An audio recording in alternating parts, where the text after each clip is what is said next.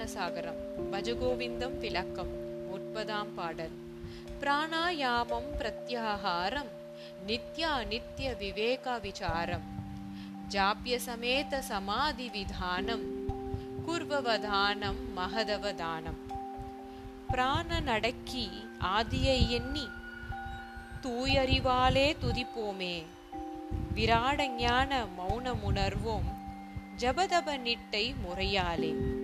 பிராணாயாமம் என்னும் மூச்சுக்காற்றை கட்டுப்படுத்தலையும் பிரத்யாகாரம் என்னும் புலனடக்கத்தையும் நிலையான பொருள் எது நிலையற்ற பொருள் எது என்ற பாகுபாட்டை யோசித்தலையும் ஜபத்தையும் சமாதி என்னும் அசையா நிலையையும் மனத்தின் ஒரு நிலைப்பாட்டையும் ஏற்று செய்தல் வேண்டும்.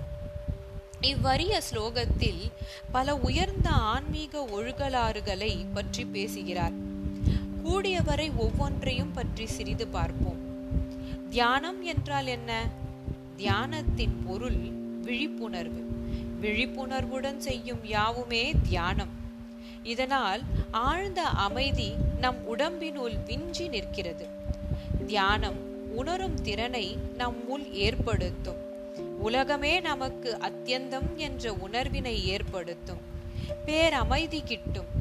மன உறுதி பெற்றவனுக்கே கர்மம் செய்யவும் தியானம் செய்யவும் முடியும். தியான சித்தி அடைந்தவனுக்கு செயலற்றிருப்பதும் உபாயமாகிறது. தெளிந்த மனத்தில் தியான சித்தி தானாக அமைகிறது. பிராணாயாமம். நாசியில் உட்செல்லும் வாயுவிற்கு அபானன் என பெயர். நாசியில் வெளிப்படுத்தும் வாயுவிற்கு பிராணன் என பெயர். என் நிலையிலும் வாய் வழியாக சுவாசித்தல் கூடாது. அபானனை உள்ளுக்குள் இழுத்தலை பூரகம் என சொல்வார்கள். பூரகம் அல்லது ரேசகத்தை செய்தபின் வாயுவை உள்ளே அல்லது வெளியில் அடக்குதலை கும்பகம் என்பர். பிரசாந்தமுடைய மனத்தையுடைய யோகி சிரமப்படாது அளவெடுத்தார் போன்று ஆழமாக சுவாசிக்க வேண்டும். கும்பகம் பெரிதும் எல்லாருக்கும் பொருந்தாது. பிராணன் அபானன் இரண்டையும் ஒன்றில் ஒன்றை ஆகுதி செய்து சுவாசிப்பது சிறந்த பிராணாயாமம். பிரத்யாகாரம்.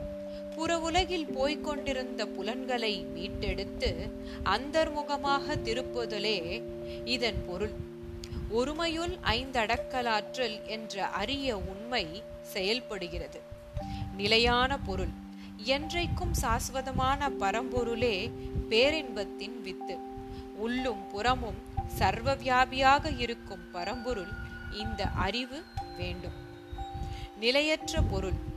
நிலையானது போன்று தோன்றுகின்ற இளமை அழகு செல்வம் மனைவி மக்கள் சுற்றம் யாவும் நிலையற்ற பொருள் எனவும் பேசா அனுபூதி பிறந்திட இந்த நிலையற்ற பொருள் மீது பற்றினை துறந்து பற்றுக பற்றற்றான் பற்றினை அப்பற்று பற்றுக பற்றுவிடற்கு என்ற ஞான முதிர்ச்சி பெற வேண்டும்.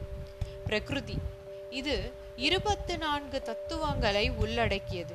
அவை பூதங்கள் ஐந்து அவைகளின் தன்மாத்திரைகள் ஐந்து ஞானேந்திரியங்கள் ஐந்து கர்மேந்திரியங்கள் ஐந்து. அந்த கர்ணங்கள் மனம் புத்தி சித்தம் அகங்காரம் நான்கு. மொத்தம் இருபத்து நான்கு.